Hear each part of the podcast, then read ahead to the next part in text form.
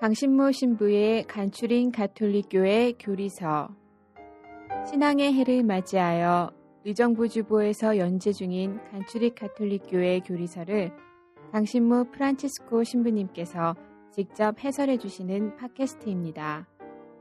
방대한 분량과 어려운 내용을 담고 있는 가톨릭교회 교리서를 간단하고 명료하게 설명해 주십니다. 또한 지면에서 다루지 못한 내용을 추가하여 더욱 깊고 풍부하게 이해를 도와주십니다. 이 팟캐스트는 안드로이드 어플 팟빵과 애플 팟캐스트에서 들으실 수 있습니다. 의정부교구 홈페이지 u가톨릭.or.kr로 접속하시면 강의 자료 문서 파일도 다운받아 보실 수 있습니다. 강신모 신부의 간추린 가톨릭교회 교리서 여러분 안녕하세요. 강신모 프란치스코 신부입니다. 예, 지금 우리는 어, 교회를 믿는다. 이 교회에 관한 부분을 계속해서 공부를 하고 있습니다. 오늘은 그 교회 안에서 바로 그 교회를 구성하는 구성원들, 성직자, 평신도, 어, 봉헌 생활자, 어, 쉬운 말로 하면은 수도자죠. 그래서 평신도, 성직자, 평신도, 수도자 이 그 교회의 구성원들의 관계에 대해서 살펴보도록 하겠습니다. 어, 하느님 백성 안에는 우리가 다 알다시피 성직자, 평신도, 수도자라고 하는 신분상의 구별이 있습니다. 이 신분이라는 말이 무슨 양반 쌍놈 하듯이 그 옛날에 어떤 계급 질서를 뜻하는 말처럼 들릴 수 있지만 그 서로 다른 영역에 속한다라고 하는 그런 평범한 뜻으로 여러분들이 이해를 했으면 좋겠어요. 그래서 아무튼 이러한 그 하느님 백성은 이 똑같지가 않고 신분상의 구별이 있다. 단 이러한 구별이 어, 아까도 말씀드렸지만 이 상하 관계를 뜻하는 것은 아니다라고 하는 것을 말씀드리고 싶습니다.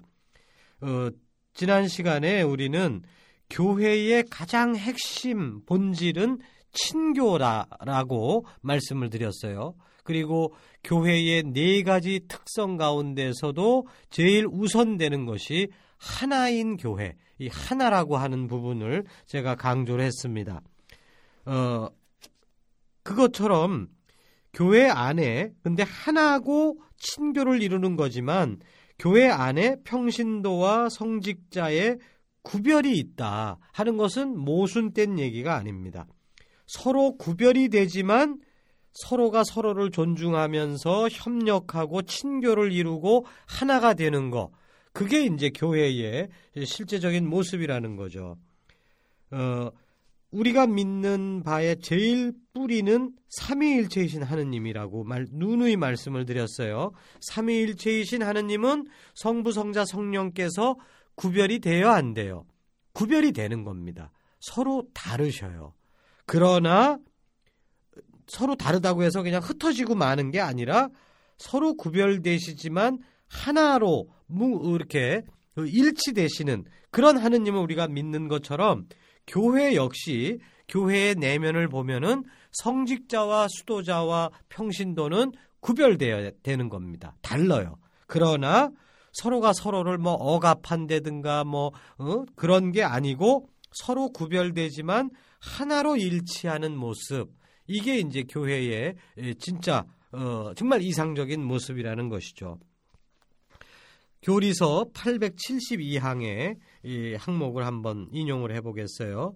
모든 그리스도 신자들 간에는 그리스도 안에서의 재생으로 인하여 품위와 행위에 관하여 진정한 평등이 있고 이로써 모두가 각자의 고유한 조건과 임무에 따라 그리스도의 몸의 건설에 협력한다.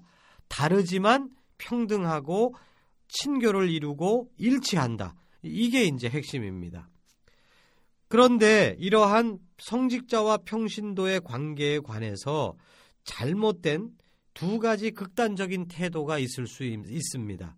그 전에도 말씀드렸다시피 우리 카톨릭 교회는 양극단을 피하는 게 굉장히 중요해요. 이 극, 극은 안 좋아요. 이거는.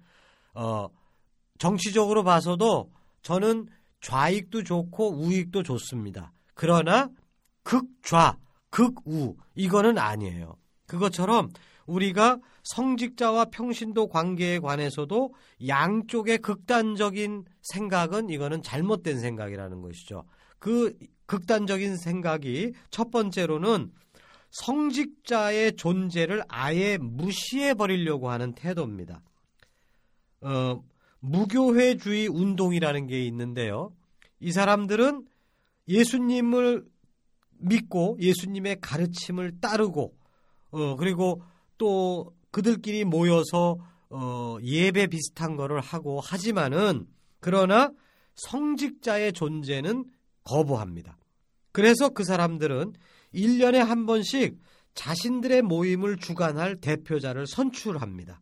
마치 조기 축구의 회장을 뽑듯이 선출해 놓고 그게 이제 1년마다 이렇게 그 교체를 하는 거죠. 그러니까 성직자와 평신도의 구별이 아예 없는 거예요. 그러나 우리 카톨릭 교회에서는 성직자가 인간적인 절차로 투표로 선출되는 것이 아님을 어, 명확히 하고 있습니다. 예수님께서 성직자들을 뽑으셨고 성직자들이 이 교회 공동체 안에 존재하기를 예수님이 원하셨다라고 우리는 확신해요. 예수님께서 열두 사도를 뽑으시고 그 열두 사도들이 또 후계자들을 뽑으시고 하는 식으로 해서 교회 안에 그 사도, 사도를 중심으로 해서 이 신앙생활이 이루어지기를 예수님이 바라셨고 그 후대 교회들이 계속 바라고 있다는 것이죠. 또 다른 극단은 성직자만을 중시하는 태도입니다. 앞에서는 성직자를 거부하는 태도인데 여기 또 다른 극단은 성직자만이 중요하다 이런 식의 태도예요. 어떤 본당에서 신부님이 강론 중에 참된 신자는 어떤 사람입니까 하고 물었다고 합니다. 어, 이건 뭐 너무 좀 질문이 광범위하잖아요. 그래서 어, 뭐 정답이 뭘까 이제 다들 머뭇거리고 있는데 본당 총회장님이 큰 소리로 외쳤다고 그래요. 신부님께 순명하는 사람입니다. 라고 외쳤기 때문에 신부님도 어이가 없고 사람들도 그래가지고 다 같이 웃었대는데 근데 웃기만 할 성질의 것은 아닌 것 같아요. 오늘날 우리 카톨릭 교회 안에서 정말 이렇게 생각하는 신자들 혹은 신부님들도 정말 이게 많은 것 같아요. 그러니까 그 성직자가 결정하고 평신도는 무조건 거기에 따른다 하는 식의 이거는 일방적인 관계죠. 물론 성직자가 결정하는 내용이 뭐 자기가 사리 사욕을 채우기 위해서 뭐 이런 거는 거의 없겠지만 그래도 결정을 일방적으로 성직자들이 혼자 다 한다. 그리고 시행은 그 평신도가 해야 된다. 이거는 이거는 올바른 관계가 아닙니다. 예수님께서 사도들을 세우셨지만 이처럼 성직자와 평신도가 일방적인 관계로 살기를 바라셨던 것은 아니에요. 착한 어린이는 부모님 말씀을 잘 듣는 어린이일 겁니다. 그러나 어린이 어른이 되었는데도 무조건 부모님 말씀 잘 듣기만 하면 되는가? 이거 이거 이거 적응 못한 사람이에요. 부모님께 순명하는 태도를 갖는 거야 뭐 늙어 꼬부라질 때까지도 가져야 될 태도겠지만 그 표현 방식은 어린이였을 때하고 어른이 되었을 때는 달라져야 합니다. 어린이 때는 100이면 100 부모님 시키는 대로 어, 해야 돼요. 그래야 올바른 길을 갈 수 있죠. 그러나 어른이 된 자녀는 그렇게 일방적으로 부모가 결정하고 자녀는 무조건 따른다? 40이 된 자녀인데도 부모님과 대화하면서 어떤 중요한 문제에 있어서 어, 아버님 생각은 그러시지만 제 생각은 또 이렇습니다. 어, 이런 측면도 있습니다. 어디 감히 네가 애비 앞에서 이러면 안 된다는 얘기죠. 어? 이게 10살짜리도 아니고 40살. 어, 게다가 그 아들도 이제 아들을 가지고 있는데 아버지와 아들이 중요 문제를 가지고 서로가 의견을 가지고 이 협의를 해야 되는 관계입니다. 물론 내면에서는 어디까지나 그래도 아버지시다. 어? 아무리 못 배우시고 어? 해도 아버지시다라고 하는 그 효성스러운 마음하고 어떤 일을 그 협의하고 결정하는 거하고는 이게 우리가 구분을 해야 될 성질의 것이죠. 그래서 성숙한 자녀라면 부모님과 협의해야 되고 심한 경우에는 의견 다툼도 어, 해야 될 것 같아요. 그러면서 협력해 가는 거죠. 세례 받은 지 얼마 안 되는 신자들이나 신앙생활에 대해서 잘 모르는 신자들은 본당 신부님 시키는 대로만 살면 안전합니다. 어, 린이와 같은 상태니까. 그러나 우리 신자들 중에는 정말 수준이 높은 신자분들이 계셔요. 뭐 무슨 교리를 많이 한다 이런 거를 그것뿐만 아니라 아무튼 인격적으로 뭐 여러 면에서 정말 성숙한 신자들이 꽤 많습니다. 이런 신자들에게 무조건 순명만 하라고 요구하는 것은 그거는 옳은 일이 아니죠. 그러므로 앞서 예를 들은 신부님의 질문에 이런 대답이 나왔으면 좋겠습니다. 참된 신자란 무조건 신부님 말 따르는 그런 신자가 아니라 본당 신부님과 함께 협력하면서 그리스도께서 맡겨주신 교회의 사명을 수행하는 사람입니다. 그러니까 성직자의 협력자입니다. 자, 이것은 가장 기본적인 설명이에요. 지금까지 말씀드린 것은. 그런데 현대 사회에 와서는 평신도의 중요성이 더욱더 강조되고 있습니다. 더욱더 중요하다는 얘기죠. 그래서 이제 현대교회에 와서는 평신도 사도직이다 라고 하는 단어를 무지 많이 써요. 이거 굉장히 중요한 단어입니다. 평신도도 사도다 이런 뜻이에요. 평신도 사도직이란 단어는. 근데 사도가 뭐냐 하면 이거 옛날에는 본당 신부들도 감히 그 적용받지 못했던 단어입니다. 사도는 예수님께서 직접 뽑으신 12분한테만 적용됐던 거고 바로 교황님, 교황님한테 적용되는 단어고 어, 100% 양보해서도 주교님들한테까지만 적용했던 단어거든요. 이거를 이제 누구한테 적용한다? 평신도들한테도 여러분들이 사도입니다. 라고 그 그렇게 얘기를 한다는 거예요. 그만큼 평신도가 교회 생활 안에서 신앙 생활 안에서 무지무지하게 중요하다라고 하는 것을 현대 교회는 강조하고 또 강조한다는 얘기죠. 과거 카톨릭 교회는 평신도를 정말로 우습게 봤어요. 평신도는 세속 일을 하는 사람들이죠. 장사하고 농사 짓고 그다음에 옛날에 농사 지려면 똥 퍼서 거기다 뿌리고 어? 그 장사하다 보면 또 거짓말도 좀 하고 아유 내가 믿지면서도 내 줄게요 뭐 이런 식의 뭐그 그 작은 거짓말들 하고 그러니까 평신도는 세속일에 파묻혀 살면서 죄에 물들은 생활을 하는 사람들이다 이렇게 봤던 겁니다. 어떤 면에서는 맞죠 이 얘기가. 그러므로 거룩한 교회의 일을 하는 데 있어서는 평신도는 어떠한 역할도 할 수 없다. 성직자들이 결정한 거에 대해서 순명하기만 하면 된다. 과거 카톨릭 교회는 이렇게 생각을 했습니다. 그래서 심지어는 이렇게까지 얘기를 했어요. 평신도들은 세 가지만 하면 된다. 프레이, 페이, 오베이. 프레이 뭐죠? 기도. 아침 기도, 저녁 기도, 묵주 기도, 기도만 열심히 해라. 평신도들은. 그 다음에 두 번째 해야 될 거, 페이. 교무금, 헌금 꼬박꼬박 잘 내라. 그 다음에 세 번째 오베이 본당 신부가 결정하면 무조건 예써 그러고서는 순명해라. 이 세 가지만 하면 된다고 그 정도로까지 얘기를 했습니다. 그러나 현대 교회에 와서는 다르게 생각을 합니다. 평신도들은 세상 일을 한다 하고 산다. 이거는 과거나 지금이나 달라진 거 하나도 없어요. 바로 세상 일을 한다는 그 이유 때문에 평신도들의 협력 없이는 교회가 자기 사명을 수행할 수 없다. 이렇게 현대교회는 생각을 합니다. 제가 대학생 때 우리 보좌 신부님이 이렇게 하고 어디를 이렇게 가는 길인데 제가 출신이 구로동 출신이에요. 그 도림동 구로동 출신인데 그 이제 영등포역 으로 이제 가려고 하는데 가다 보면 그 방림방적이라고 큰 그 방직 공장이 있었습니다. 근데 이제 그 보좌 신부님은 그때 우리 본당 보좌 생활을 하면서 동시에 겸임으로 어, 가톨릭 노동 청년의 지도 신부를 겸하고 있었어요.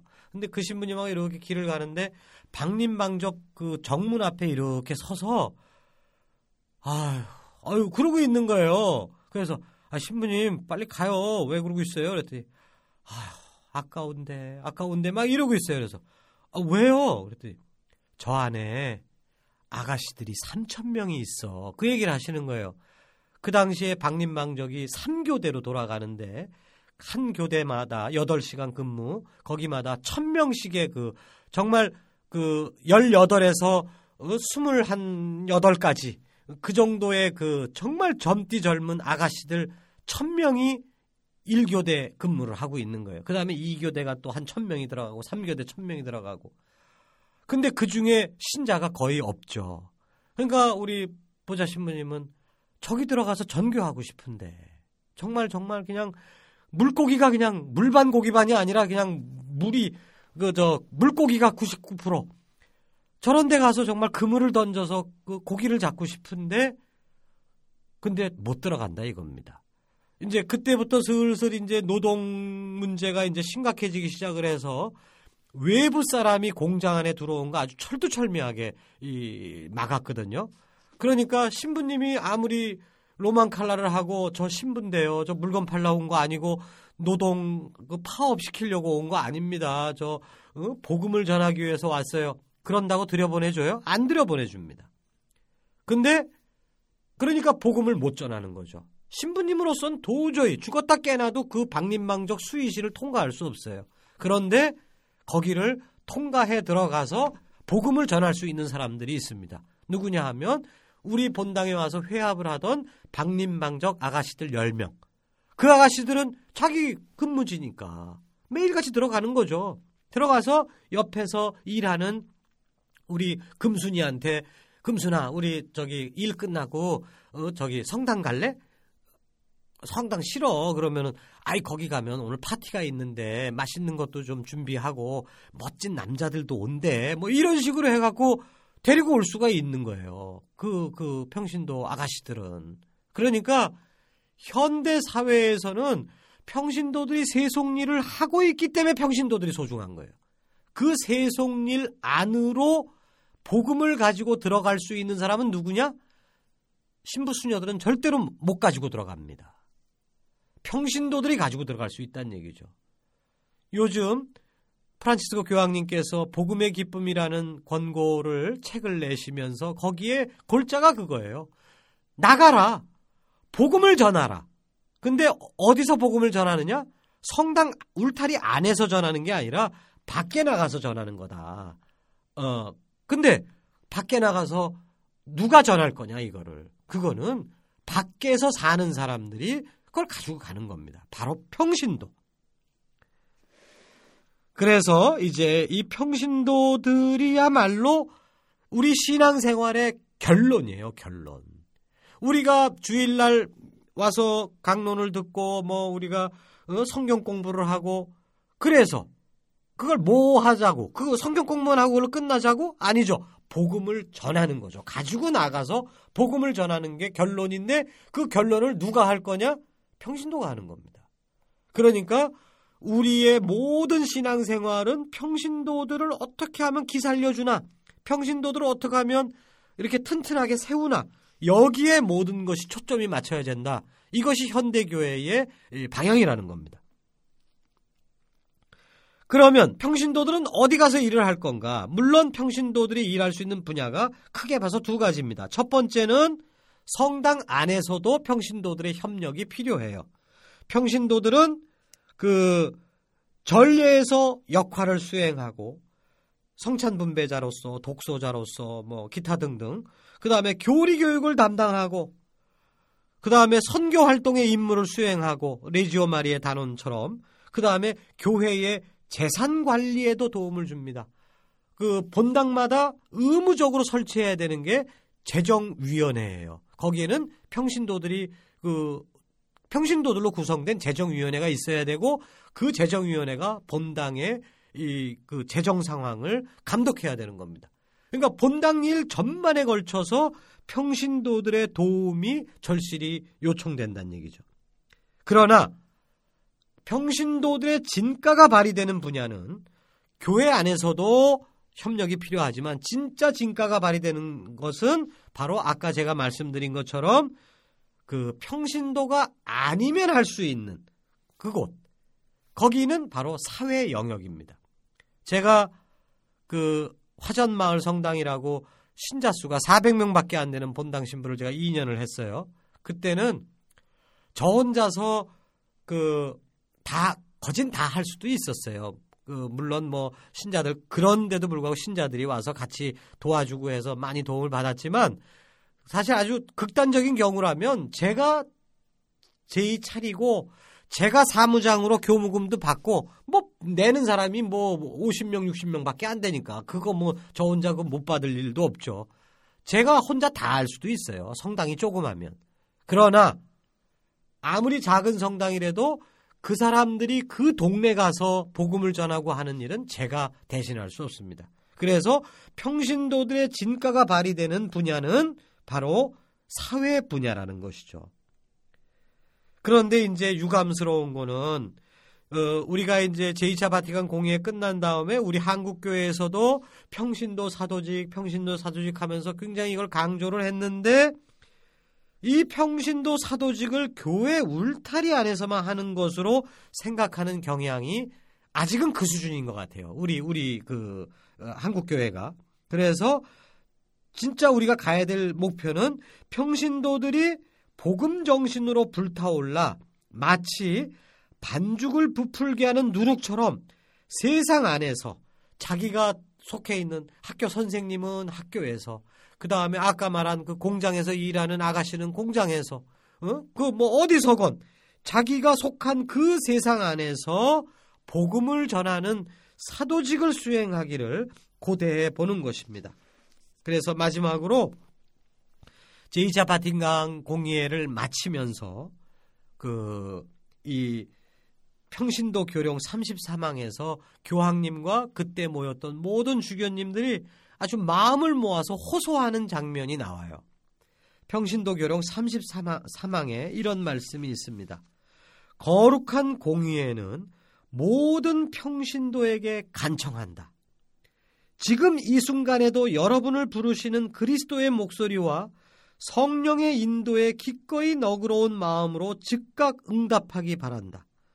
주님께서 친히 이 거룩한 공예를 통하여 모든 평신도를 거듭 부르시며 평신도들이 날로 더욱 친밀하게 주님과 결합되어 주님의 것을 자신의 것으로 여기고 주님의 구원 사업에 동참하도록 권유하신다. 주님을 위한 노력은 결토, 결코 헛되지 않으리라는 것을 깨닫고 평신도들이 언제나 주님의 일에서 풍성한 결실을 거두기 바란다.